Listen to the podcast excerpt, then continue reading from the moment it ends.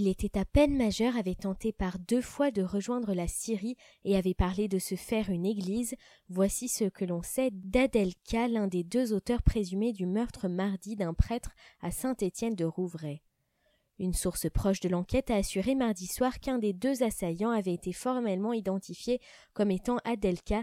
Il était au moment des faits sous bracelet électronique. On savait qu'il voulait aller en Syrie à témoigner auprès de l'AFP un voisin de la famille à Saint-Étienne de Rouvray. Cet homme de soixante ans ne l'avait jamais vu à la mosquée qu'il fréquente tous les jours.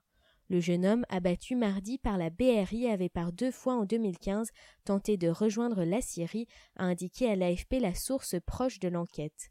Il était encore mineur lors de sa première tentative, lors de laquelle il avait été interpellé lors de son transit en Allemagne. Pour son second essai, le jeune homme, cette fois majeur, était passé par la Suisse et avait vu son voyage échouer en Turquie, où il avait été arrêté. Il avait ensuite été renvoyé en Suisse puis remis à la France. Il avait alors été mis en examen et écroué pour association de malfaiteurs en lien avec une entreprise terroriste avant d'être libéré et placé sous bracelet électronique, a précisé la même source. Après ses projets contrariés, le jeune homme a finalement préféré une cible plus proche. Mardi, à l'heure de la messe, il a fait irruption avec un complice dans l'église de Saint-Étienne de Rouvray.